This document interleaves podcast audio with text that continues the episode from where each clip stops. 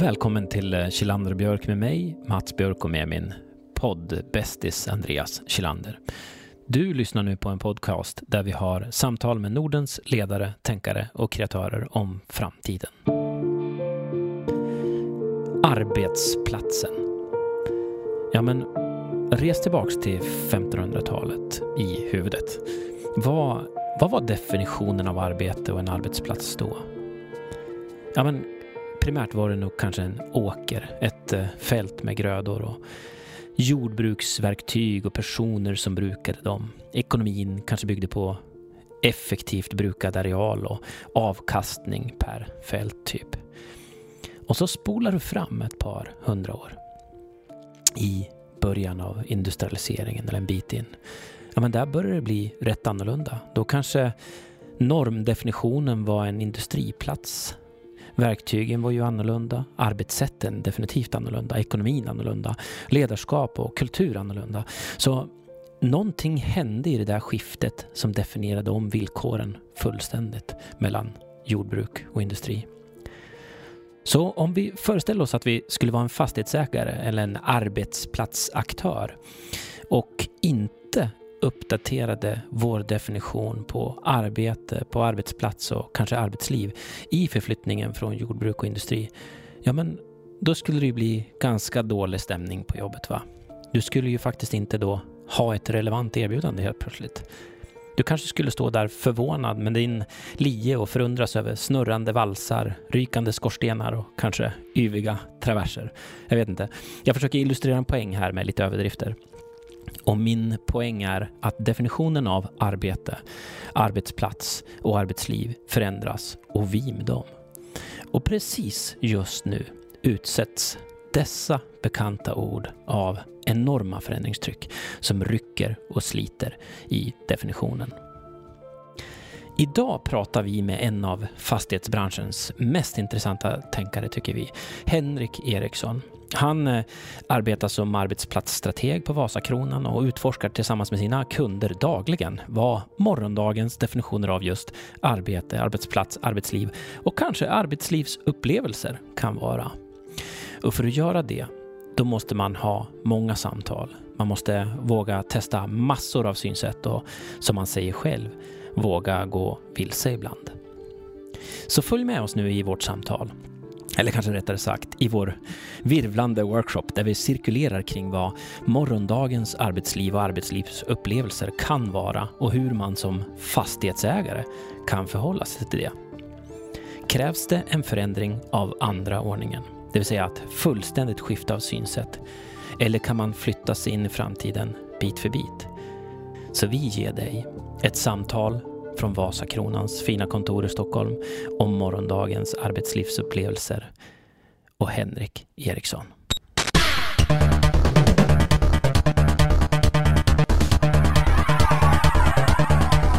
Varmt välkommen till podden Henrik. Tack. Superkul att vara här. Jag har hört så många av era, era talare, mm. vilket gjorde när ni frågade så kände jag wow, och få snacka med er. Det fick jag direkt.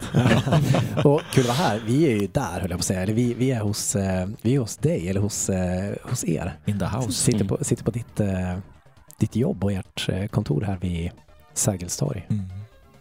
Hur, hur mår du då? Ja, jag får väl säga att det är fantastiskt.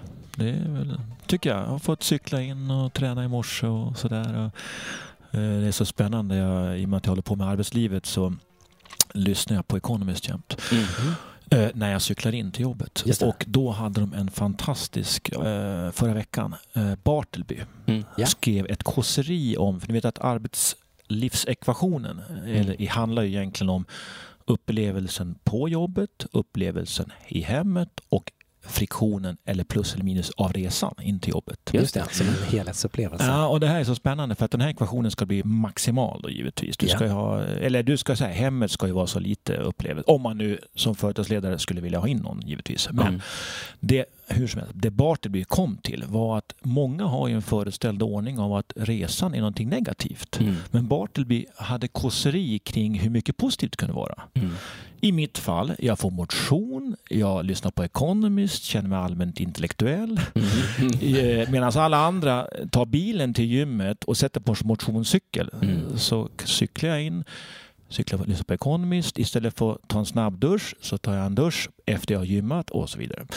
Bara lite snabb... Ja, ja, men det är magiskt. Det är ingen som har löst det här att man kan lyssna på podd medan man duschar än va? Eller finns det några bra sådana här? Nej, jag, jag, vi får se om vi kan hitta något bra. Ja, jag, ja. jag tänker vi får efter det här för vi ska prata lite arbets, eh, arbetsplats, arbetsliv och, och, garanterat en hel del mer än det idag. Efter det får vi ta tag i, i liksom duschpodd-innovationen. Men jag tycker du, Henrik, slog an en sträng direkt nu. För du utmanade gängse sätt att tänka på saker. Det var det jag tyckte du berättade för oss nu. Att man faktiskt kan se resan som en tillgång. Och lite grann det ta Andreas och jag in när vi tänker på dig och det du pysslar med i ditt jobb. Men kan inte du beskriva för oss och för gästerna som lyssnar, vad, vad är det du gör för någonting? Ja, alltså nu är ju min person sån att jag alltid är lite, kan, kan kalla det för uppstuds, men jag ifrågasätter ju väldigt mycket mm. saker. Mm. Och då är det inte svårt att förstå att jag blev väldigt frälst när Steve Jobs säger always question status quo. Mm. Och, och, mm. väldigt mycket av människans eh, tillvaro handlar ju om föreställda ordningar. Mm. Och just nu står vi i en, i, i en kavalkad, ett kaos där hela den föreställda ordningen, där jag, som jag brukar säga att arbetsplatsekvationen har ju mm. gått platsen har gått från att vara en konstant till en variabel. Och mm. det vet ju vi, eh, det blir en helt annan eh, antal lösningar då. Mm. Så vad jag gör om dagarna, om det var det som var frågan, mm. ja, det var det som var frågan är ju att jag, eh, ska man skämta så eh, går jag ju vilse väldigt mycket för att jag har ju på något sätt när man ifrågasätter saker så så ja, sen är jag inte så effektiv utav mig. Nej. Måste man vara effektiv? Nej, men det är också det jag ifrågasätter. Effektivitet mm. är ju någonting spännande ord för att hela min bransch, jag gick ut KTH 94, har ju byggt mm. på rationalitet, KPI, effektivitet. Mm. Och så plötsligt nu börjar det komma in ett mindset där man faktiskt eh, ifrågasätter en sån defensiv strategi, för det är mm. defensivt. Mm. Liksom. När man faktiskt tror att man kan ha offensiva strategier och kanske slösa Mm. genom att tjäna. Man kan mm. tjäna pengar på att slösa. Mm. Men det är klart, säger du det här rakt ut så kan ju en CFO bli lite irriterad mm. innan man går in på exempel. Mm. Men kortfattat, vad gör jag om dagarna? Jag, jag eh, försöker då att eh, hjälpa eh, företagsledningar att förstå kraften i arbetsplatsen som ledarskapsverktyg om man ska vara kortfattad. Mm. Men man ska komma ihåg att pyramiden har vänts upp och ner. För att vi har ju, när jag gick ut tekniskt 94 så var det ju en utan, helt icke, man ifrågasatte inte att det var en, en ledningsfråga utan nej, det var executive som satte den agendan och var toppstyrt. Mm.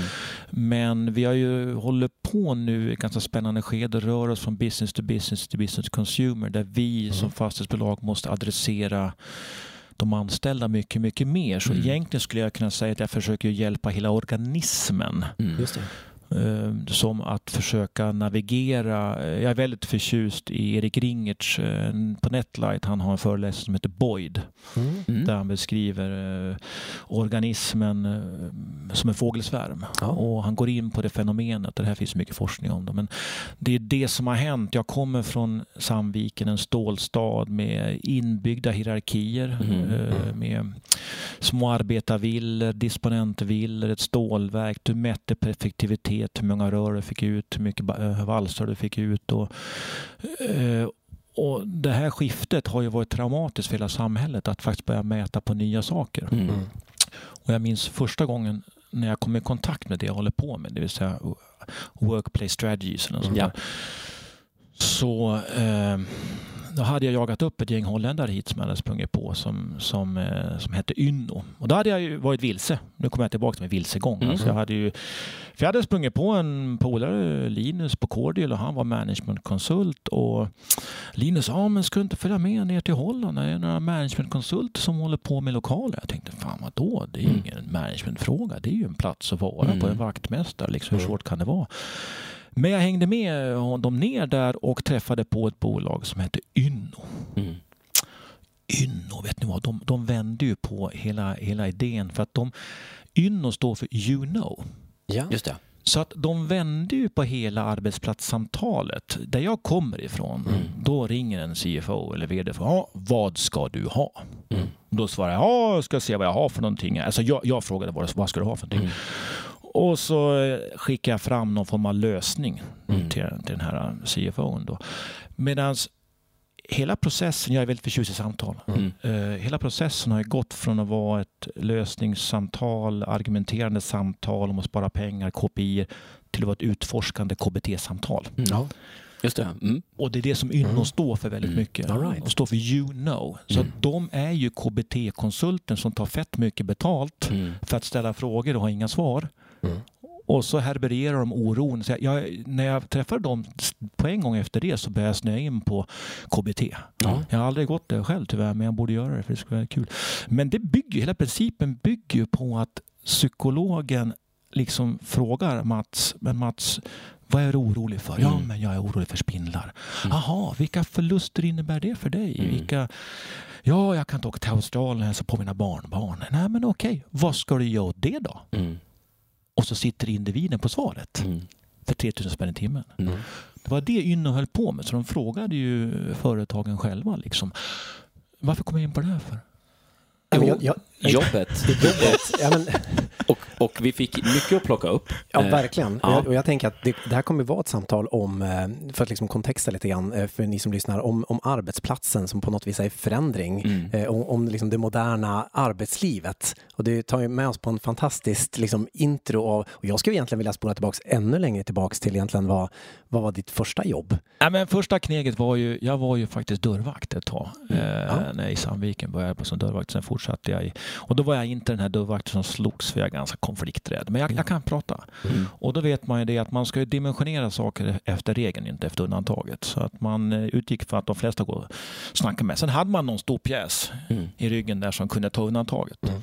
Så att eh, där höll jag på när jag under så, eh, jobbade på tekniskt och det, det som är så roligt med det här att man kan fundera på vad har det med arbetslivet att göra? Mm. Mm. Men, jag tänker det var ju ändå, vad, vilken roll spelade arbetsplatsen där då? Det var ju ändå givet, tänker jag, i, det var där man gick in, det var där man, man dansade, det var där man var med sina, hängde med sina Ja, vänner. men det jag ska komma till att vid den tidpunkten kan man tro att det hade ingenting att göra Nej. med jobbet. Nej. Men nu, jag lutar mig en gång om dagen när jag pratar med, med folk, ledningsgrupper och medarbetare, så inser jag wow, Mm. vilken nytta jag hade av nattklubbsindustrin. Ja.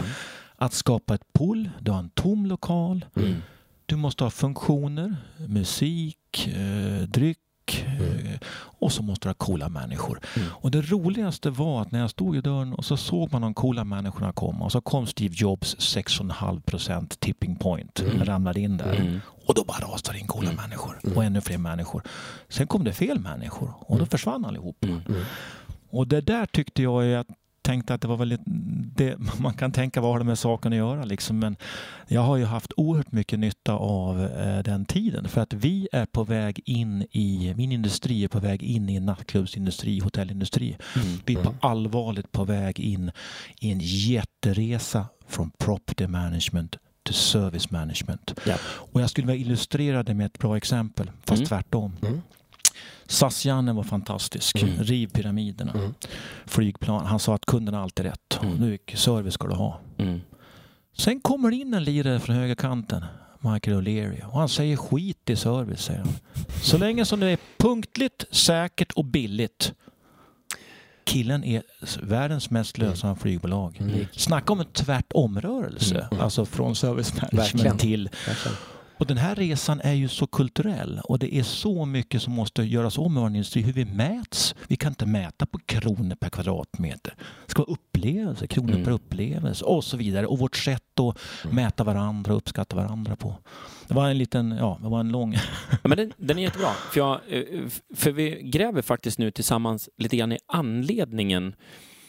För, du, för nu Henrik, du är lite grann inne på eh, några tryck som påverkar ditt jobb här på Vasakronan och, och, och så sen så finns det massor med lösningar på det. Jag tycker vi har pratat om det hela tiden nu fast vi har illustrerat med lite olika exempel.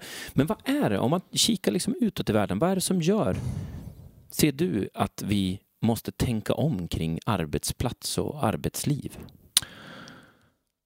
Nej men alltså det är ju, vi har fått en, en, en kraftfull förändring om vad, vad, jag skulle säga så här, vi har gått från output till outcomes. Mm. Mm. Snyggt.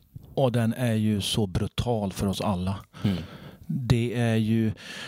Det, det, vi måste försöka förstå. Alltså vi, vi har gett oss iväg från en outputindustri där vi mäter hur mycket stål som kommer ut ur stålverket till att vi faktiskt ska försöka förstå vilka beteenden vi kan förändra. Och det är där jag, jag tror jag när vi pratade initialt, jag, jag blivit totalt frälst när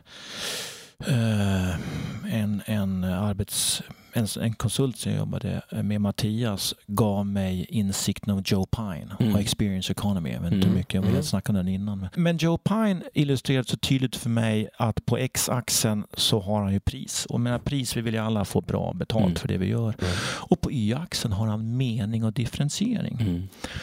Och så visar han då den, den här killen, han, längst ner har han råvara. Ni vet järnmalmen. Mm. Eller kvadratmetrarna. Mm. Mm. Det är väldigt svårt att liksom skilja sig med mening och differentiering. Få mm. bättre pris för en kvad någon annanstans. Precis. Och sen rör han sig upp mot när man gör om järnmalmet till en kniv. Då får du en produkt och så gör de produkten till en tjänst. Och där är ju mycket av industrin. Mm. Atlas Copco de är ju inom tjänsteindustrin. Mm. De säljer ju skärning eller källborrning. Och så upplevelseindustrin och högst upp i transformationsindustrin. Och det, det jag de facto håller på med om dagarna det är att träffa företag där vi, om jag ska gå till, till absoluta botten vad jag gör, så att genom att prata samklangen platsmänniska, människa, teknik så vänder vi upp och ner på begreppet vem vet bäst? Mm. Och jag hade ett rundabordssamtal här nere i källaren med ett gäng vd där jag till slut var tvungen att fråga vem vet bäst egentligen? Mm. Till exempel om platsen. Mm. Mm. Och i ett samhälle förr när det var toppstyrt och det satt en general eller en disponent högst upp, ja men då visste ju de bäst. Mm. Men i det här totala kaoset där du måste reagera och vara agil och stå på tårna och oj shit, det kommer in nya innovationer det är inte ledaren som vet bäst alltid, utan det är ju den, den som är där ute. Mm. Och det här tror jag är ytterst, och det här är ju arbetsplatsen, mm. när vi gick från aktivitets, till aktivitetsbaserat kontor.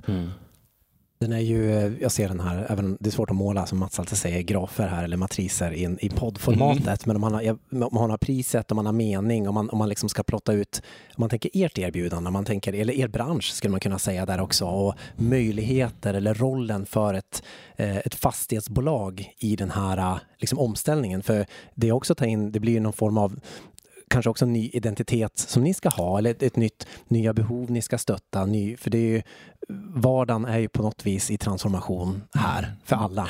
Uh, big time. Alltså jag, jag läste återigen Economist, vi jävla tjat om det, men jag vet att uh, du är också ganska dålig mm. Economist. Mm. Men jag läste för åtta år sedan så läste jag att uh, Time Warner Group köper Discovery, nej, till Time Warner Group var det. Mm tänkte jag, varför ska liksom USAs Telia, vad fan mm. kopparledningar köpa, nu har de väl gått vilse tänkte jag. Mm. Ja, och sen gick det inte länge, sen köpte Telia TV4 mm. och mm. TV, Tele2 kom hem. Då började jag förstå att de hade ett gäng ledningar som låg där som ingen jävel sprang i. Mm. Just det. Och nu här mm. sitter vi med infrastruktur som ingen kanske vill gå till. Så vi kanske måste köpa content. Och mm. det har vi ju sett några aktörer som har gjort. Wallenstam gick in i Convendum. Eh, vi har valt att bygga eget content, men jag har mm. sett att vi är på väg in i en contentindustri. Och jag brukar exemplifiera det bäst. Vi sitter ju här och vi ser ju i princip på Downtown Camper, vi ser mm. Clarion. Mm. Det är samma hus, typer av hus, det är samma hotell, alltså samma typer. Men de differentierar. Du, du, när jag går fram för vägen här så är det ju ett känslomässigt beslut. Mm. Jag, kanske ekonomi beroende på det, mm. men ändå liksom, om du ska gå höger eller vänster. Ja. Mm. Och du vet, jag gillar ju Richard Branson, jag gillar mm. Stordalen. Mm. Jag går vänster. Ja. är ni med? Med. Och Ja. Nej, men det blir ju en form av, vi sa det, Mats och jag pratade innan, det är lite så här poddvast att uttrycka sig kanske så mm. eller inte. Men vi sa förflyttningen nästan från att sälja eller hyra ut kontorsyta till liksom kultur, kulturyta ta in i det. Nej, men det är jättebrutal förändring. Mm. Alltså, den är, vi måste förstå att vi varje... Och här sitter vi och funderar på självklart Antingen gör vi som man gör i England där man hyr ut slab to slab som det heter, mm, alltså ja. i 25 års avtal och så får, hyr, får någon annan sköta om vad som är inuti det. Eller så går man in på riktigt och skapar content. Mm.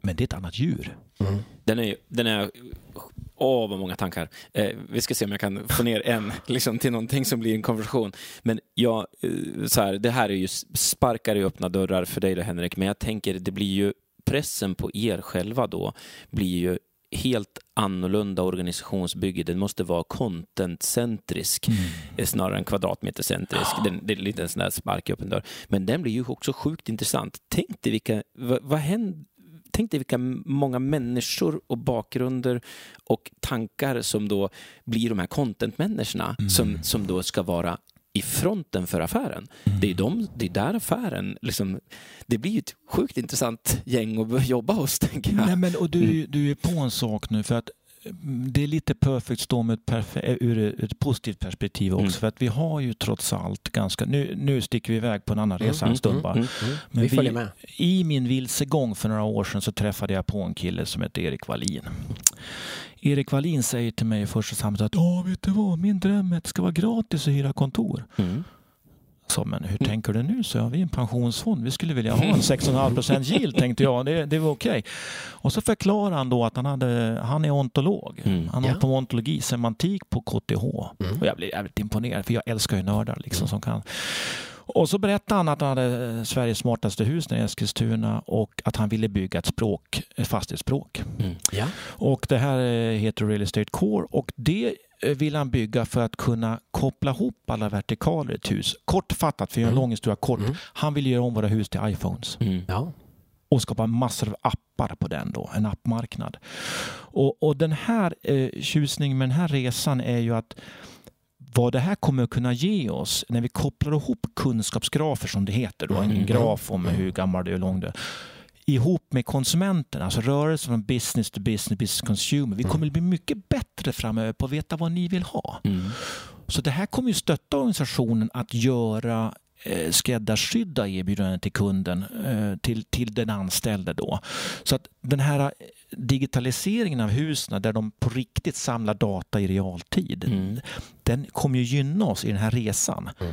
Men sen har vi ett kulturarbete som är väldigt stort att göra tror jag. Där vi måste börja mäta varandra på hur många leenden vi skickar iväg. Mm. Men den, den, jag måste få reagera på, för nu, nu är du rätt in i min domän, som är eh, liksom jag vet inte om man kan vara semantikfan, men principen för hans förslag där då, där han då egentligen ska reducera ner kvadratmeter till, ska nå noll marginal för att det som ska vara erbjudandet är det personaliseringen som blir uppe på det och metoden är att få ordning på graferna. Exakt. Eh, grovt, ja, det här kan du höra. Jo, men grovt sett är det den affären eh, som händer i digital också. Det är det vi vill göra det är det man, vi vill göra i digital och det är ju att längst upp där i, i transformation experience i din... Mm. Jag håller på att visa nu med händerna för Henrik för er som lyssnar i, den, i den här hierarkin. Eh, så jag skulle säga kortfattat, han har ju rätt. Det är exakt så det ska göras. Han har till och med föreslagit hur det ska göras. Ja, Nej, men det ledde ju då till, mm. alltså, och det här är ju svårigheten nu. Hur ska ett fastighetsbolag eh, med nästan 200 miljarder eh, ägda av fantastiska AP-fonder mm. som har fantastiska mål att bygga hållbara städer men hur ska man förstå när vi plötsligt ska börja investeringar som inte är gipsväggar och armeringsjärn? Mm. Det vill säga, bygga ett fastighetsspråk. Varför ska vi göra det? Det kostar ju pengar. Hur som helst så ledde det till att vi har haft en nu kommer jag in på kulturen igen. Mm. Vi har haft en, en VD, nu har vi en ny VD, fantastisk Johanna, som tog över efter Fredrik och han um, kände väl och han, han förstod väl lite grann grejen det här så vi gick upp till, till, till AP-fonderna, inte jag, men, och uh, sa att vi vill bygga det här språket mm. och att vi vill bygga ett operativt system. Mm. Och den, det enkla narrativet och storyn bakom varför vi fick igenom det här, det var för att då kunde vi driva våra hus med AI. Mm. Det vill säga vi kunde koppla ihop huset med människolaster, SMHI etc. Mm. Men det mest intressanta perspektivet det är när vi kommer, nu har vi tagit hand om att optimera energi och att vi ska, husen ska gå exakt och inte, och inte dra för mycket el och så vidare. Men när vi kommer upp ett, högst upp, då kommer vi in på human building interaction. Mm. Då kommer vi in på upplevelser. Och du vet, här sprang jag på av en slump här, min granne. Hans fru Mary, hon fick för 20 år sedan frozen shoulder. Mm. Och hans son var teknisk fysiker mm. i Göteborg. Och han ringer till sonen och han höll på med fiberoptik och sånt där. Och så frågar han sonen, du Mary har fått frozen shoulder. Kan, tänk om jag, jag, jag drömde i natt faktiskt att hon kunde styra datorn med ögonen. Mm. Går det? Mm. Ja, säger Martin, det borde funka. Så gick han hem och fnulade på det och så var de uppe och seglade en sommar uppe i Bottenviken och så, ja, vi skickade en ansökan. Så skickade de en ansökan till någon, du vet Vinnova mm. eller sånt där. Mm. Och så gick det tre månader och så plötsligt ramlade in pengar. Mm. Och det blev Smart Eye. Och nu ska jag komma, Ah, mhm. nu ska jag komma, ja, Mm. nu ska jag komma till vad jag ska komma till då. Och Smart Eye de mäter ju allt som går att mäta i en bil. Mm. Det finns ingenting vi inte kan mäta. Och då frågade jag Mats häromdagen, men Mats, hur, hur ska ni göra? Det kommer vara förarlöst snart. Vad, vad är det för mening? Du sa han, det dör 50 barn per år i USA för man glömmer barnen i en bil. Mm. Så började jag prata lite grann och så berättade om ett bolag han har köpt som heter Emotion AI. Mm. Det blir, långa utvikningar Ja, men men ni, ni får överleva det. Emotion AI, jag älskar ju människor som drivs av patos. Mm. Det var en egyptisk eh, forskare, hon var på Cambridge. Hon drevs av att hjälpa autistiska barn att förstå omvärlden. Mm. Så hon bestämde för att översätta era leenden, era förvåningar, era känslomässiga tillstånd till ettor och nollor. Mm. Och startade Motion AI. Och kom ner till 274 sinnestillstånd. Nu kan det här bolaget sitta i en biosalong med en kamera, fånga 300 ansiktsuttryck, göra om det till känslomässiga tillstånd samtidigt som Unilever spelar en, en reklamfilm Mm och kunna ge, liksom, är, är ni med på vart vi kommer? Ja, ja, vi kommer då kan vi liksom skapa happy houses, happy buildings och försöka få med UX på den sidan också. Nu är jag ute och far långt bort. Ja. Men jag, menar, jag tar in där, det är ju någon form av eh, movement tänker jag och, eh, och förflyttningen här från liksom hårdvaran till, till mjukvaran och det som vi hittar på, liksom, på lagret här, här uppe på. Eh, rollen då rent om man kommer in rent så här, lite mer så tillbaks till vardagen i den där, för vi ser ju möjligheten där. Hur, hur förändras rollen? Blir ni mer eh, ska säga, eh, konsultativa när du nämnde liksom, Mm. förflyttningen mot att mer vara service, service-minded? Blir man mer, här är liksom en förvaltare av eh, upplevelser om man så vill, eh, vid sidan av fastigheter? Ja, men du är på en bra grej. Jag hade en Lensgrupp här förra veckan och jag beskrev den här rörelsen att vi kommer vara förmodligen skapa större värden om vi ägnar tiden åt att ge människor upplevelser. Ja. Ja. En felavhjälpning. Japp. En, en reduktionsprocessor att kapa Mm. ytor etc. Det. Det är viktigt, det är viktigt. Men, eh, och då frågar jag, vad ska ni sluta göra det andra där nere då? Nej, så jag. Men det kommer vi automatisera. Mm. Så att väldigt mycket av, tror jag, inom, inom råvara, produkt, Mm. eh, tjänst ska ju liksom göras väldigt intuitivt. Väldigt, eh, det ska eh, funka på ett bättre sätt när du, när du har data och när du kan styra mycket mer saker. Bara ett exempel, en output från eh, Real Estate Core och operativsystemet som vi skapade då Mm. blev ju Mm. Accessy. Mm. Det vill säga en app som du öppnar med telefonen. Och, och som då, det blev ju en skalbarhet i det här också. Skalbarhet är ju hållbarhet då. Mm. Så vi kunde liksom rulla ut en lösning överallt med, med. Accessy. Då.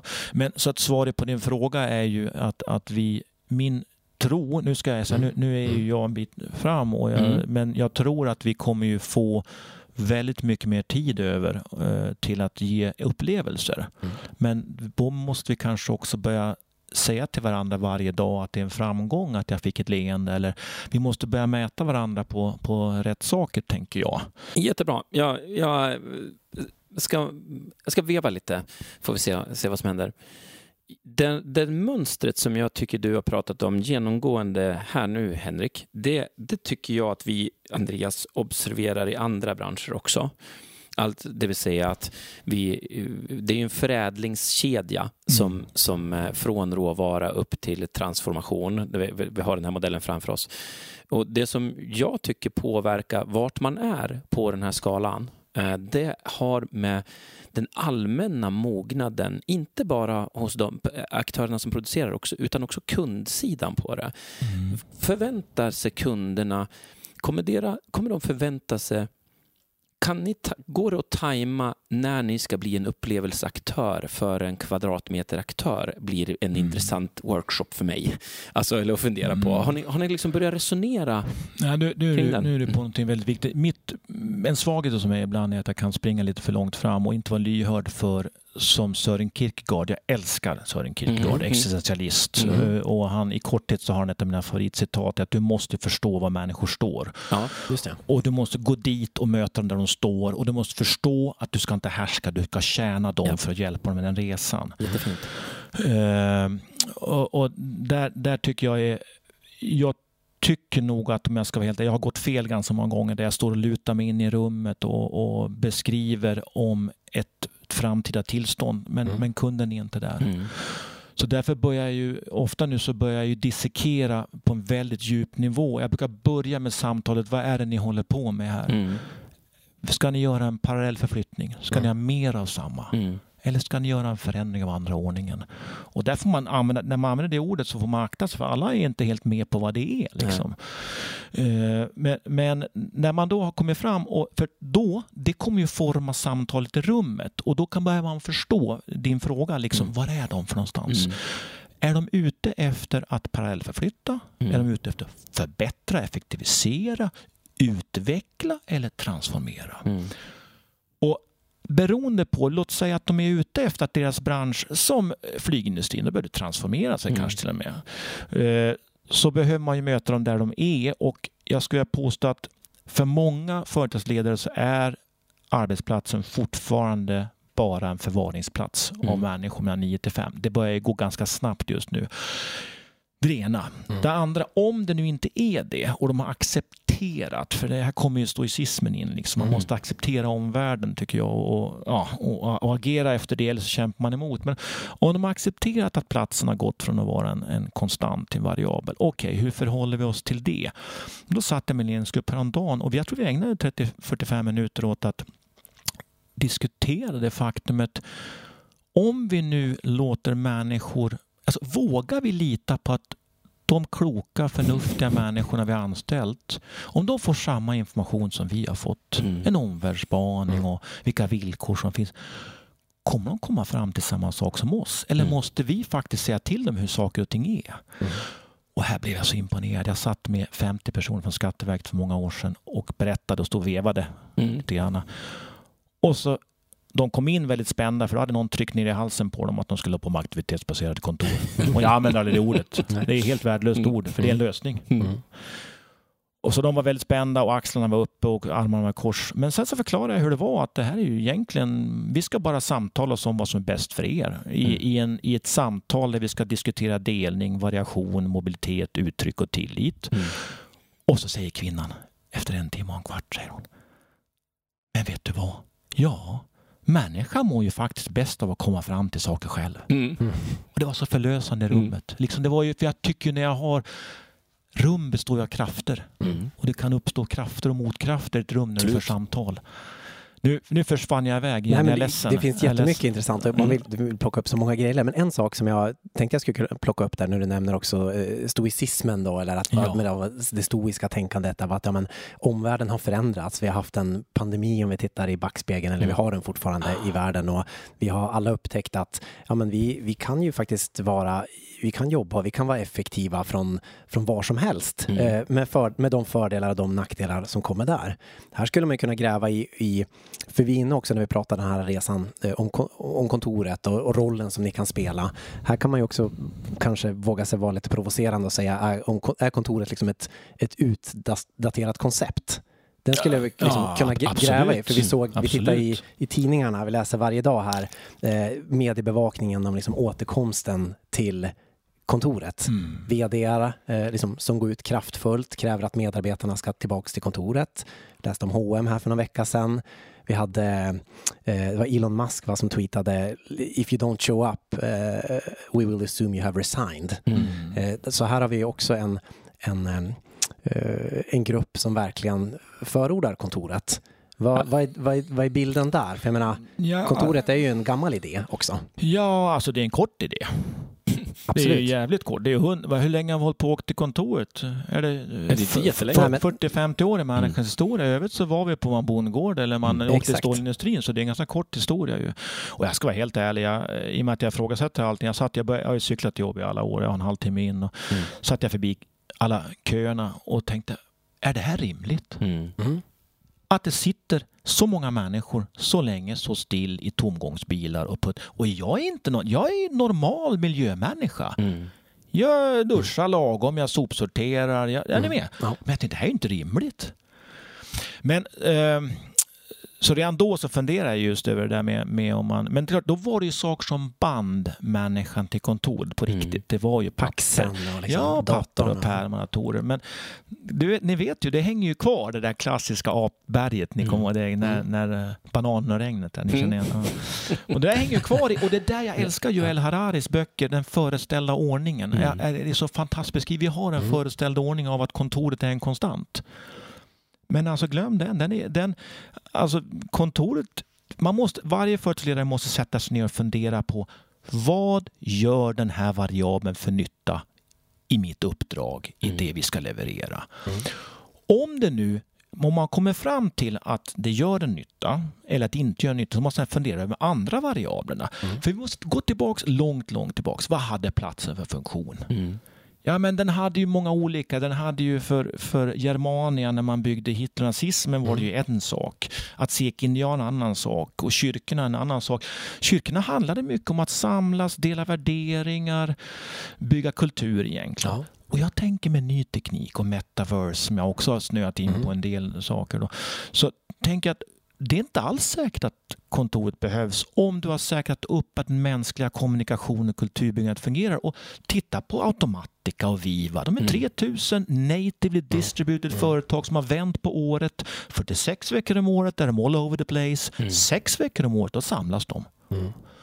Så det är det här man måste ifrågasätta sig själv lite grann tycker jag. Det... Den där tycker jag är jätteintressant. Jag tänker också det här att, och det är nästan så att eh, för jag, jag intalar mig själv att verksamheter där man inte har en stark kultur, som du är inne på här, där man inte har ett ett tillräckligt starkt engagemang eller motiverade medarbetare. Eller ett kan, verktyg för att bygga absolut, det. Absolut, mm. ja, men då kanske man måste tvinga tillbaks människor till kontoret för det är det enda sättet. Ja, och vet ni vad vi måste också tänka på? Här blir jag, jag blir lite ledsen om jag ska vara helt ärlig. Jag, jag, jag, får, jag har vissa hjärtefrågor då, men jag känner ju att det är en väldig... Eh, man behöver ha en balans mellan individualism och kollektivism tycker jag. Och vi måste komma ihåg att för sju år sedan så gick ju eh, ensamheten om övervikten mm. i världen som folkhälsosjukdom. Och det här gör ont i mitt hjärta. Mm. Mm. Ska vi nu plötsligt ta ifrån arbetsplatsen Mm. till de här individerna som har det som sin enda kontaktpunkt. Mm. Jag, jag, tycker den är... Verkligen. Ibland, så vi, vi måste verkligen oscillera mellan individualism och kollektivism. Och, och du vet, jag tycker det är en annan sak som, som jag ofta brukar använda när jag, när jag pratar med medarbetare för att få dem att förstå det naturliga i, nu använder jag sista gången, aktivitetsbaserade kontor som kom här. Jag ska inte använda, alltså verksamhetsanpassade kontor. Mm. Så när folk förstod, de hade ju en föreställd ordning mm. av ägandet, av mm. det statiska. Mm. Och då försökte jag, hittade jag, 2009 fick vi världens första kvinnliga nobelpristagare i ekonomi. Mm. Elinor Öström. Ja. Det här är en varm mm. historia men den brukar ofta nå folk i deras hjärtan för de förstår varför man behöver börja dela på saker och vad som krävs. Så Elinor Öström hon läste en bok på, som hette The Tragedy of the Commons på 60-talet, gjord av en engelsman, som heter Harding. Och där hans tes var, eh, rätt eller fel, det vet vi ju inte ännu, men där hans tes var i princip det att eh, människan är inte förmögen att hantera allmänningar. Nej. Oj. Mm. Ni vet, en Intressant. begränsad mm. resurs på många människor. Mm. mm. Läs ett kontor Mm, där precis. ingen äger någonting. Alla mm. bara ska komma in och dela på allting. Mm. Same same. Och nu har det här gått ett steg till för nu delar vi på alla resurser över flera system. Mm. I Åre, i biblioteken. Mm. Är ni med? Absolut. Vad Elinor hon var ju salutogenforskare. Ja. Det vill säga hon tittade inte på varför är du sjuk? Mm. Utan kollade på dig. Varför är du frisk när han är sjuk? Liksom. Så hon bestämde sig för att åka runt. Hon var ju doktor i ekonomisk historia. Så hon åkte åka runt i världen och tänka jag ska minsann hitta allmänningar kan fungera. Mm. Och skrev den här fantastiska boken Governing the Commons. Mm. Hon tittar på en risodling i Filippinerna, en vattenreservoar i USA.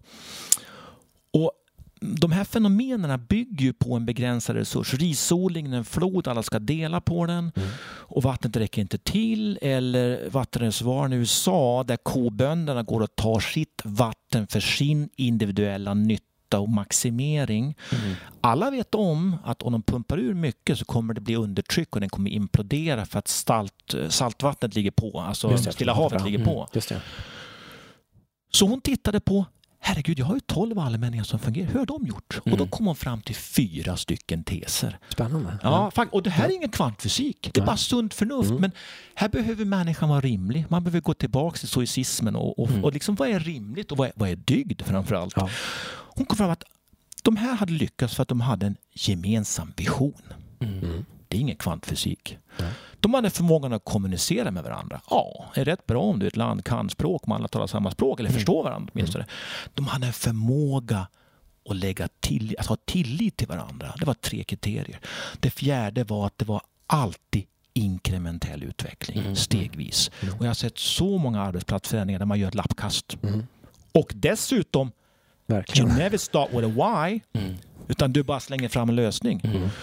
Den femte variabeln är att hon säger det också. Ofta innebär det en förändring utav andra ordningen. Det vill Mm. säga att du lägger på någon institutionell och det har ni säkert läst eh, den här boken också, Why Nations Fail, där han berättar om, nej, den är ju också väldigt ja. bra, där han jämför Carlos Slim och Bill Gates. Ja. Ja, där eh, Carlos Slim har gjort sig rik på monopol och Bill Gates har gjort sig rik på att institutionerna har ju försvarat hans eh, patent eller vad det Mm, kan heta. just det. Det är Mm. också väldigt spännande. Mm. Men den här storyn brukar hjälpa folk att förstå att det kanske inte är så konstigt om vi börjar dela på allting. Och om man tittar på internets utveckling så från början hade man ju statiska system där man, delade på, där man inte delade på eh, linan så att säga. Sen kom det här dynamiska. Mm. Ja, nu ska jag inte sväva ut på det. Men... Ja, men det, det är jätteintressant. Jag testar då. Jag testar och sätter en scen. Eh, vi, eh, vi har alla de här förändringstrycken på oss nu. Det är, det är, eh, det är hållbarhet, det är digitalisering, det är, pågår massor med saker i världen. Vi har, mm, eh, I teknologin så, så har vi också massor med nya möjligheter där, där, som, gäll, som då innebär att vi potentiellt måste omdefiniera vad kontor är, vad arbete är, vad arbetsliv är. Så i den, då tycker jag att den också börjar sätta press på eh, liksom den gamla ledarskap eh, ledare följer dynamiken. Ja. Och, och då, den tycker jag du var inne på nu Henrik. Alltså med, med, om man bara är en bra lyhörd ledare då kan man klara av det här skiftet också. Ja, och vet ni vad? Det, det är inget nytt ledarskap. För Hans Werthén är en av mina stora idoler Mm. också. Hans Werthén han myntade ju eh, vägen till rätt går genom fel. Mm. Hela när han byggde Luxandan, alltså det handlade om att få människor att slappna av. Det är okej att göra fel en gång. Mm. Och i en, i en värld där vi inte vet var saker och ting ska hamna så måste ju människor få gå vilse. Nu kommer vi tillbaka där vi startade Mm. någon Mm. gång. Det var ju faktiskt Håkan Westin som tog in eh, Henrik Schyffert stod på scenen, en hel konferens. Mm. Och då ska ni föreställa det här var, Vasa, det var AP-fonderna på den tiden. Mm. Du vet, det var ju väldigt viktigt att inte göra fel. Va? Mm. Såklart. Då står Schyffert på scenen och säger att säg ja för fan. Mm. För det blir ändå inte av. Och, det, och i dagens utveckling, inklusive Hans Werthén Mm. på 70-talet och när- när 80-talet. Det, och även med det här Stop with a Why, du var inne på det, Simon Sinek, kom, Mm. han, han tjänar ju fett med flis på, på och, men Kamprad sa ju det 73 liksom, Mm. började alltid fråga varför. Mm. Så det är ju inte nya ledarskap. Nej. Jag tror att vi behöver kanske nyktra till och mm, titta på vad det som redan är uppfunnet ibland. Så det är ju kanske inte nytt ledarskap men det fräschar upp det gamla. Men- och- där, hur ska man, liksom, hur ska man tänka som, som ledare, tänker jag i de här? För det blir också, man, vissa fattar de här besluten för att man nästan tomma kontor kanske bara ger en känsla av att man har liksom, man tappar lite kontrollen. Man kan inte, man kan inte, man, Mm. tillbaka till det här beslutet att människor måste kunna liksom tänka själva. Hur, hur ska man tänka som, ja, alltså som nu- ledare? Vart börjar man? Ja, först tänker jag att man, för jag har ju lärt mig genom åren, man måste fundera på vilket system man sitter i. Mm. Ja. Och jag, jag älskar ju hur statsmakterna utvecklar sig för de har ju blivit, jag har jobbat mycket mot staten och fantastiskt sköna människor men de har tyvärr en last som vi inte har. De har en felrädsla i systemet och det är vi tre i rummet som har skapat den. För så fort som de gör fel, då smäller det. Mm. Och, och jag tänker det är här någonstans, eh, för din fråga var hur man ska Mm. tänka som, Ja. som ledare lite grann. Eh, jag tror att om, om vi bortser från att statsmakten har ett, ett system med ganska mycket felrädsla och så tänker vi att ett system där man inte är felrädd så behöver man väl på något sätt börja med att fundera på vem som vet bäst. Mm. För det finns en föreställd ordning där ute idag att ledaren vet bäst. Mm. Och jag tror ju att samskapande i framtiden är ju det som, och det ser vi ju. Skapandet börjar gå över företagsgränser. Du kan inte längre bygga saker Nej. ihop. Va? Eller eh, själv. Du måste bygga, du måste gå i ekosystem, du måste jobba ihop. Och på något sätt så tror jag att det här samskapandet och det är det jag tycker Erik Ringers be, bevisar så bra att han snar, snarare talar om followers. Just det hela. Så att, eh, jag ska komma tillbaka till, till svaret på din fråga. är ju Man måste först och främst fundera på sin människosyn lite grann, Mm. tycker jag. Eh, är vi så starka i vårt narrativ? Är vi så starka i vår storytelling? Har vi en sån kultur med människor som förstår så väl vad vi håller på med så vi faktiskt kan vuxenförklara dem? Mm. Eller, nu menar jag allvar, ska vi försätta dem i, i det guldsitsen och vara ett offer? Mm. För tar du ifrån en människa en viss del av, av inkludering och egenmakten så hamnar de ju, kan de ju lätt sätta sig i en offersits. Mm. Och, och, och då skapas ju apati. Ja, Nej, men jag, jag, du, du säger ju också att tillsammans tycker jag är jätteintressant i den. För att jag, man har ju jag har själv någon form av liksom ständigt skav. Om vi tittar på liksom kontoren man arbetar, att man, ja, men vi har öppna kontorsytor och vi har konferensrum. Men mitt eget beteende blir mer att ja, men mötena de sker där i det öppna. Och Mm. när jag ska vara fokuserad och fokuserat arbete, då sätter jag mig i konferensrummen. Av någon konstig anledning, själv där vid liksom ett stort, bord. Mm. Och för mig är det liksom ren, en flipp av hur det var liksom menat att det skulle bli. Ja, ja, men du är på en underbar grej nu. Mm. Eh, Det här är en av de viktiga saker som jag tar upp när vi går runt och exemplifierar outputs Mm, som kan bli skeenden. För jag är ju väldigt insnöad på beteenden och skeenden. Och menar, det är ju det som Steve Jobs hela serendipity-snack handlar om. Att, Mm. Att du, hela, hans, hela Apples framgång bygger ju på att du ska låta människor springa in i varandra, vara nyfikna på att utforska. Och just öppna och stängda rum är ju något missförstånd. Ja. Eller så är det så att man inte har satt vad man vill uppnå. För hos oss så började vi för många år sedan ha öppna rum. Mm. Ja. Och det är klart att då stör ju de som sitter runt om. Mm. Eller du kan ju säga någonting som är hemligt. Men där var vår förra vd väldigt skicklig Fredrik. Han sa att men hallå, alla på det här bolaget har ju skrivit på Ja. en, en, en, eh, någon, ja, klausul. NDA liksom. Ja, det är nummer ett. Nummer två så hade ju varje individ fri egen makt att flytta på sig. Mm. Nummer tre, vi strävade efter puls och energi och Mm. överhörning. Och nu kom vi in på nattklubbs. Det här är så spännande. Ah, ja. Tänk er Stureplan. Ni står där, ni ska gå ut och ha kul. Ni har en klubb, tomt, ingen kö. Bara gå rakt in. En med fet kö, otrevliga dörrvakter, ölspill, hög musik. Vilken väljer ni? Mm. Ja, vad jobbigt. Nej, men, Ja. och det är ju det här som är att ha möten det öppna ger ju puls, det ger Mm, överhörning, ger energi. Men vi har en default i skallen. Ja, nu ska jag möte, nu ska jag rum. Mm. Och det här brukar jag prata för ledningsgrupper, för de säger ofta till mig ja, vi har alldeles för liten konferensanläggning, alldeles för lite mötesrum, säger de. Mm. Och sen är andra meningen, ja, vi har för mycket möten på det här företaget. Men då är det dags för en förändring av andra ordningen Mm. och börja förändra på möte och tänka, vad är möte egentligen? Jättebra. Men det där är du inne på någonting som jag tycker är så viktigt och där är våran beteendeförändring inte hela vägen fram om jag ska vara ärlig. För att vi, vi har försökt men jag tycker att många använder rummet i defaultläge. Ja. Men, men eh, sen, sen är det ju återigen det är varje individ som måste bestämma när och var mötet ska hållas. Och jag är ganska minutiös med möten. Jag vill ju verkligen ha rätt stämning och jag, tycker, jag har alltid mina kundmöten i ett öppet. Mm. Eh, Du vet förr när, när man var liksom på AP-fondstiden då skulle man ju stänga in sig i eh, blå blommor, rokoko-möbler, och titta på varandra och vara ytterst allvarliga. Nu så har jag, sitter jag gärna, det är som en restaurangmiljö och det är Mm. överhörning och sorl runt om. Jag, jag gillar det för övrigt jättemycket just där att för di diskussionen eller debatten eller vad man nu ska kalla det för, spektaklet om work from home eller eh, work at the office eller live, live at work som någon Mm, sa också mm. här. Eh, jag tycker att det finns så mycket mer att gräva där bakom kulisserna kring, kring, kring möten och möteskultur och den typen av eh, liksom, eh, processer som för arbetet framåt eh, som, som jag tycker är intressanta, som kanske förtjänar ett, större fokus Mm. än den dialog som är. Sen blir det så pass definitivt för att människor blir upprörda när man har fått jobba hemma eh, i två års tid och så sen mot sin vilja tvingas tillbaks då. Vad tänker du Mats? Här? Nej, men jag, jag, och jag har många tankar. Jag tänker att vi knyter också lite grann ihop det för, för nu pratade Henrik om att ni inte hela vägen fram själva i den här förflyttningen kring hur man ska kunna använda möten och mötesrum. Men det, det hänger också ihop med den här modellen som vi har försökt måla upp för oss själva på podden nu med vart man är i sin egen förflyttning från råvara upp till transformation. Så när mognaden finns där, tänker jag för er, då kommer, då kommer man ha flippat rummen. Då kommer det som jag tycker både Andreas och du Henrik pratar om nu, att vi ska använda, ska vara mer dynamiska kring hur vi ska använda mötena.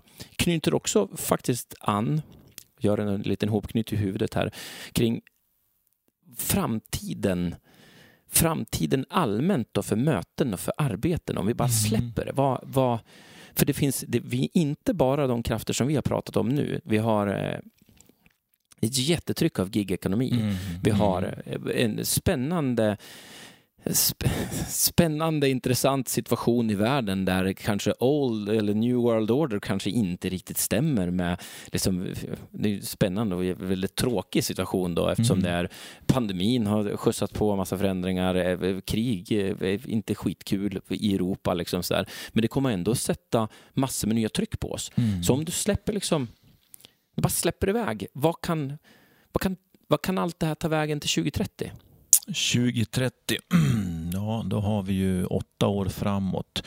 Och det är inte så jävla långt bort. Nej, nej och det går ju snabbt. Alltså jag, jag, vi har ju inte ännu berört den här kampen som pågår mellan det digitala och, och det fysiska, nej. alltså det virtuella. Och, och som vi sa alldeles nyss, platsens enda existensberättigande har ju egentligen varit kommunikation mellan människor yes. med alla sinnen då och mm. se varandra och se ögonen och få tillit. Och, och jag är ganska övertygad om att vi kommer få se väldigt mycket krafter som kommer att, eh, underlätta att ha eh, digital eh, samvaro. Mm. Så att vi kommer ju få se, dels så kommer vi ju här kan inte jag svara på var vi kommer hamna, vilken väg. Vi, vi lutar ju åt att gå vägen att, att fylla, att ta ansvar för att varje plats har sin egen gravitation, sin egen mm. Bra bevekelsegrund. Mm. För det är en bevekelsegrund för individen.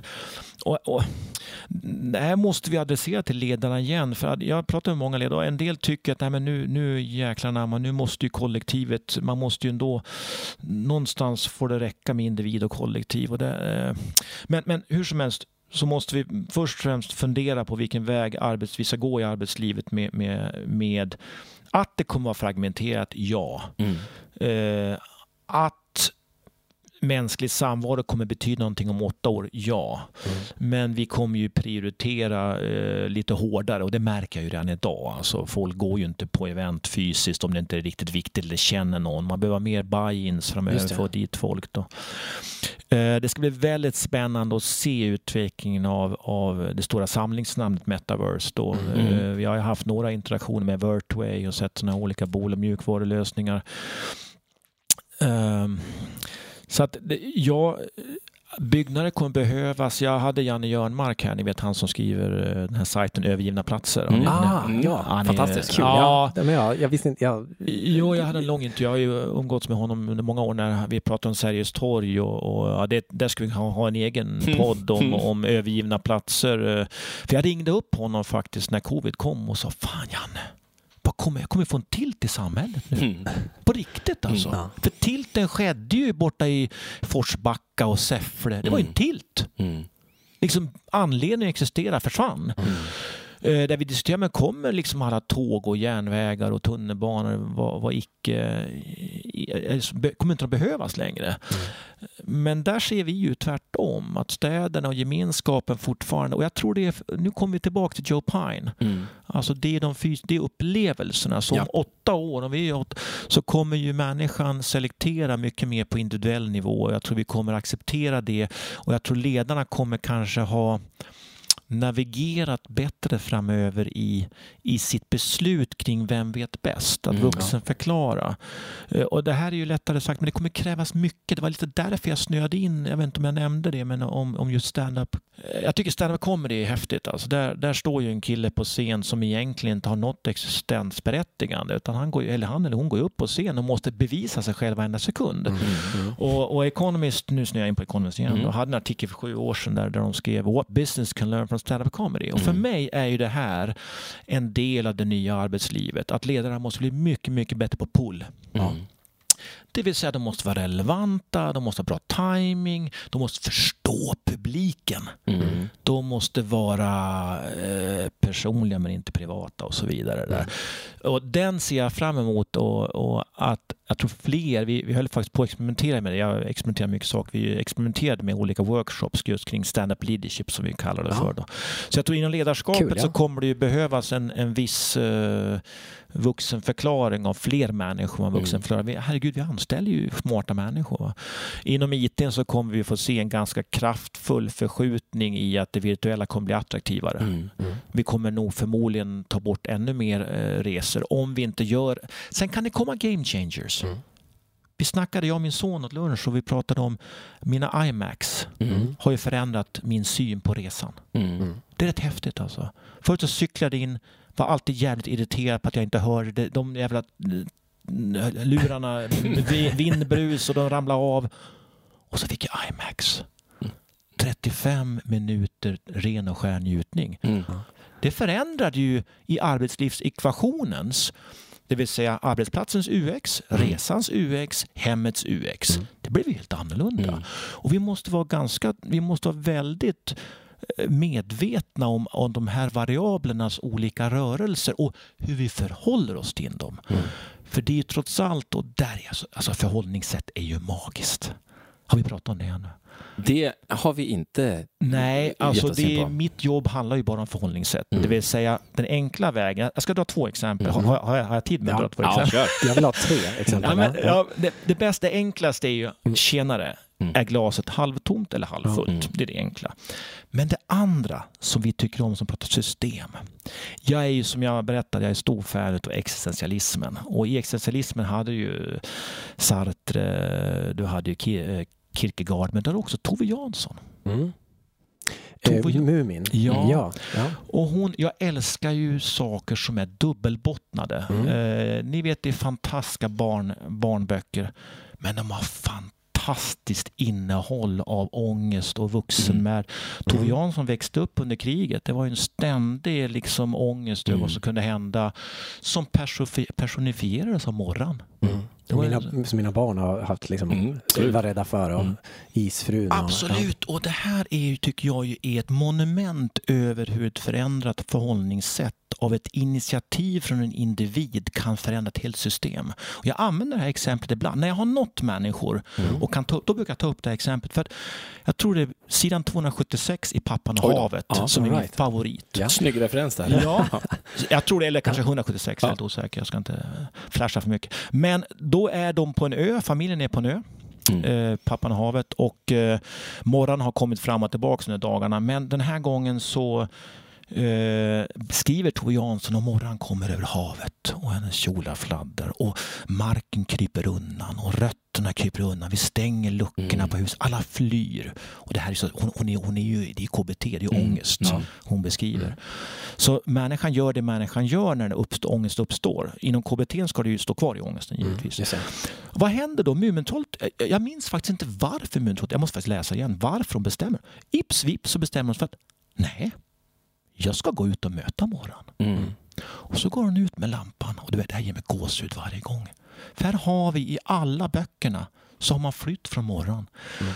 Går hon ut till havet och ställer sig och tittar på morgon med sin lampa. Och ni vet hur morgon är, det fryser is överallt där hon går och hon söker sig till värme. Mm. Hon söker sig till värme. Mm. Alla flyr från henne.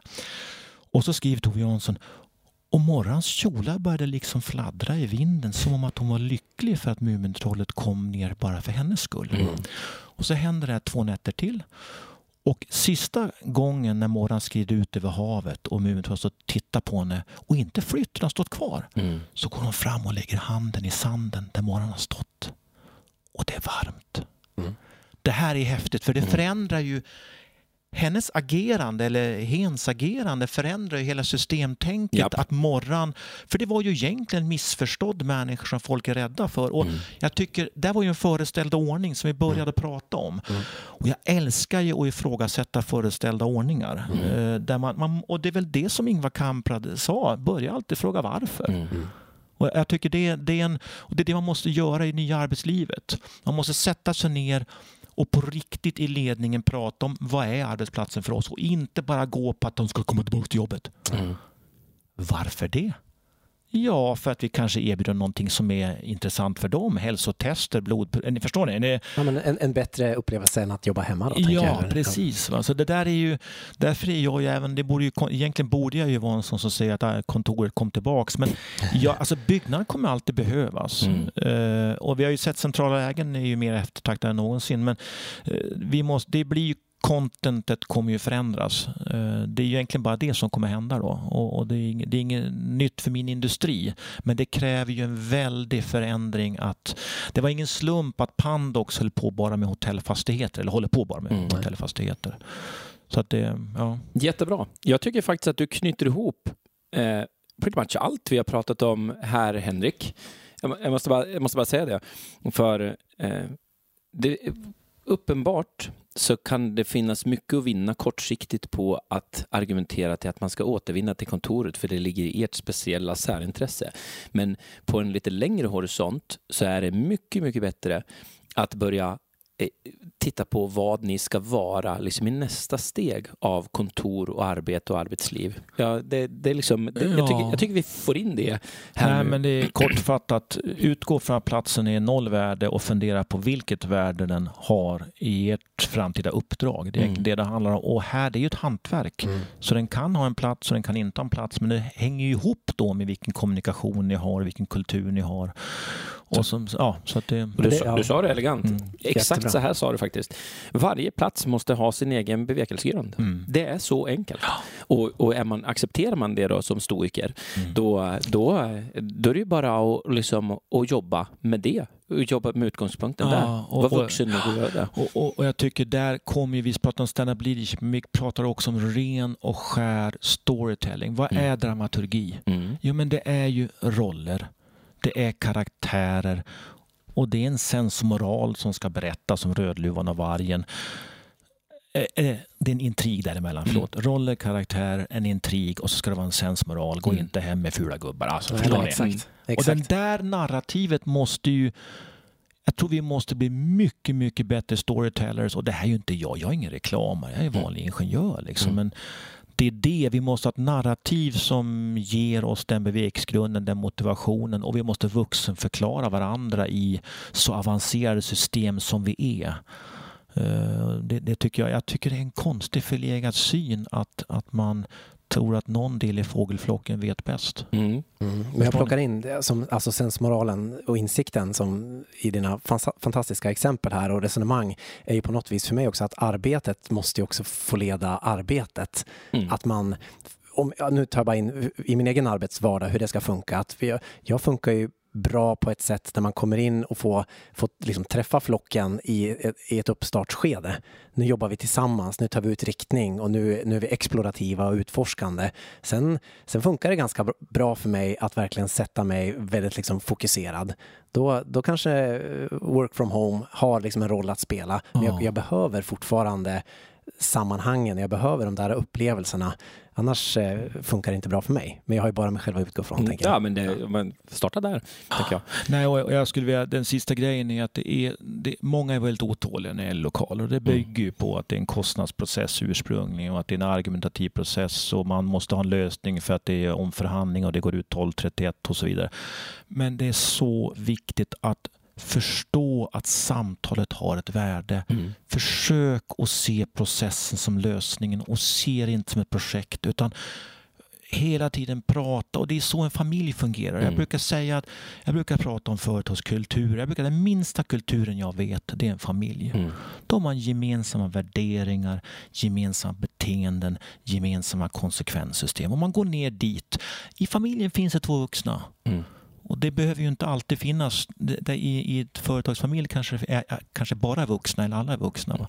Men den där otåligheten som finns hos många att de ska snabbt på en lösning, det kostar pengar. Det är dyrt att gå på lösningen direkt. Mycket bättre att försöka förstå att processen är lösningen. Men jag tänker att den, den löser vi det, det, löser vi nu när vi sakta men säkert håller på att förflytta oss från den gamla industriella modellen. Vi är fler som är fria att tänka lite som, som du gör Henrik när vi ska utforska. Då, då blir det självsorterande att de som då bygger platser och verksamheter och sammanhang för vuxna, de kommer att må bättre och de andra kommer att lära sig att anpassa sig till det för att det är de enda som kommer någonstans skapa resultat. Och den här effektivitetsfrågan kommer bluddra iväg lite snyggt i periferin för att den är inte relevant. Det, nej, liksom, nej, för det som har varit bakåt har ju varit att många ledare har gjort det lätt för sig för att sätta upp regelstyrning. Mm. Eh, jag tänker att det är smartare att dimensionera de facto efter regeln. Att om vi ger alla människor en, en chans att förstå och begripa så, och, och skapa sig en mening eller få en mening till sig så kommer 99 procent faktiskt att komma fram till samma kloka idé. Sen kommer det finnas en eller två eller tre procent. Men vet ni vad? Det är chefens jobb. Mm. Det är det de har mer betalt för, att hantera den konflikten, individen. Och där kan en del abdikera och göra det lite lätt för sig. Att försöka dimensionera efter undantaget rakt över. Förstår mm. ni? Och de här processerna är väldigt genomsyrade av precis det här tankemönstret. Mm. Det nya arbetslivet handlar ju om att det är ett fåtal som kanske inte levererar ja, men då är det en ledarskapsfråga. Släpp de andra fåglarna mm. If you love somebody, set them free and if mm. they come back it's meant to be. Liksom. Verkligen. Och, processen är grejen. Processen är grejen, verkligen. Karin Boye. Uh, vi, du kom inte undan vår lilla sista avslutningsfråga. Mm. Vi har ju varit inne på, uh, du har varit inne på stoicismen och, och dygder. Uh, Jag tänker det här decenniet fylls ju liksom av innovation och digitalisering och tech och olika former av hållbarhetsarbeten, mm. klimatarbeten inte minst. Eh, vi är nyfikna på vilka fler egenskaper som liksom kan bli viktiga de kommande åren. Så vilken säga, dygd eller vilket karaktärsdrag eller vilken egenskap du får välja här är viktigt nej, men, att fokusera på. Nej, men det är väl det här klassiska. Nu, jag är ju liksom ingen VD, jag är bara en som står utanför och tittar. Och klart att det är ganska bra, för det är ju egentligen det som hela saken bygger på. Men det KBT bygger på att man ska se sitt problem utifrån. Och det är väl det jag ser när jag pratar med så många olika. En viktig aspekt är ju att, som jag tycker, var ska innovationen ske? Mm. Mm. Och eh, Vi har ju väldigt många innovationer nu. Eh, som jag ser det så tror jag att det, vi står inför en, en och det här har ju länge, jag är med i många sådana här forum där man pratar om om man ska innovera internt eller externt, om man ska plocka in innovationer utifrån och in i kroppen och så vidare. Mm. Men jag tror det där, om du, om du ställer frågan till oss som Vasakronan så tror jag att den här förändringshastigheten och utvecklingshastigheten som vi behöver ha tror jag är, är svår att, att hantera in-house. Mm. Och Den här är den ständiga frågan och jag har inget svar här. Jag kan bara säga att den här ständiga frågan om in-house och utanför. Mm. Eh, ta ett exempel. Eh, det här tycker jag är lite viktigt. Normalt sett när man har haft en kostnadsdriven religion Mm. CFO-agenda som jag kallar det ja. för. De har outsourcat saker som har varit icke värdeskapande tycker man. Mm. De har kanske outsourcat receptioner och du vet sådana här saker. Det. Men det här är spännande. Det finns väldigt få hotell som har outsourcat receptionen. Mm. Det går inte. De prövar en stund, mm. sen går det inte. Nej. Du får inte den upplevelsen. Det här tankeskiftet är viktigt att tänka på för att vi har ju outsourcat saker ganska länge, vissa saker. Och jag tror vi kommer få en, se en förändrad syn på vad som går att outsourca. Vi kanske ska göra tvärtom nu och outsourca det mekaniska men insourca det mänskliga. Mm. För, för, förstår ni vad jag, vad jag Absolut. menar? 100%. Du vet att jag, jag pratade med, vi har ju, det här är också ett exempel mm. på en utveckling. Vi har anställt två eller tre hotelldirektörer mm. mm. sista året. Mm. De förstår service. Mm. De förstår hur man behåller människor som har låg lön och hur man håller dem engagerade. Och det här tror jag vi kommer gå, jag tror att hela vår industri kommer fyllas av den här typen av människor. Vi är, alla coworking har ju ofta mm. sådana människor. Då. Men den, den förändringen att, att tänka, för det blir ju två, drivs du av kostnad, då outsourcar du low margin och sådana här mm. saker. Mm. Eh, Medan drivs du av upplevelse. Mm. Så att Joe Pines experience economy är väldigt avgörande i de strategiska besluten. När du gjorde järnmalmen, du kunde ju outsourca Mm. eh, den där snubben som satt och körde maskin, det spelar ingen roll. Han behövdes inte ens nu för tiden. Nej.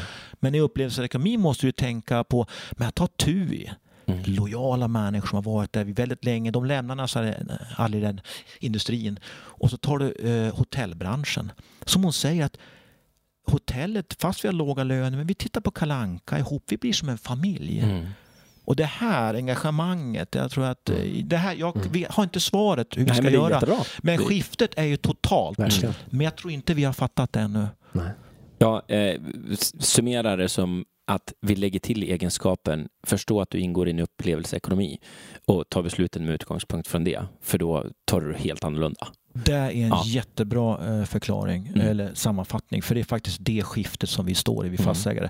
Men vi kan ta ett beslut tidigare än så och säga att vi säljer bara, vi har bara assets och någon Mm. annan får ta hand om innehållet. Vi behöver ta beslut. Men om vi bestämmer oss för att ta hand om innehållet, Mm. då är vi in the experience economy, Mm. vare sig vi vill eller inte. Japp. Grymt. Vilken, Väldigt intressant. ja, och Ja. vilken bra avslutning. Mm. Jag skulle vilja tacka. Jag tror att Ja. vi kommer att fortsätta det här samtalet Ja, det andra tror jag. Gärna, gärna. tror Jag har, jag har skrivit ner tio grejer som jag skulle vilja plocka upp här. Men, men eh, stort tack för att du gästade oss. Vi tycker Henrik att du är eh, helt magisk. Eh, Ja, så ja. vi, men eh, vi, vi knyter ihop det här. Så stort tack eh, för alla tankar och idéer och stöts idag Henrik. Och vi vet att vi kommer att få folk som reagerar positivt på det här samtalet. Så tack, Tack. jättefint. Stort tack. Hej. tack. Hej.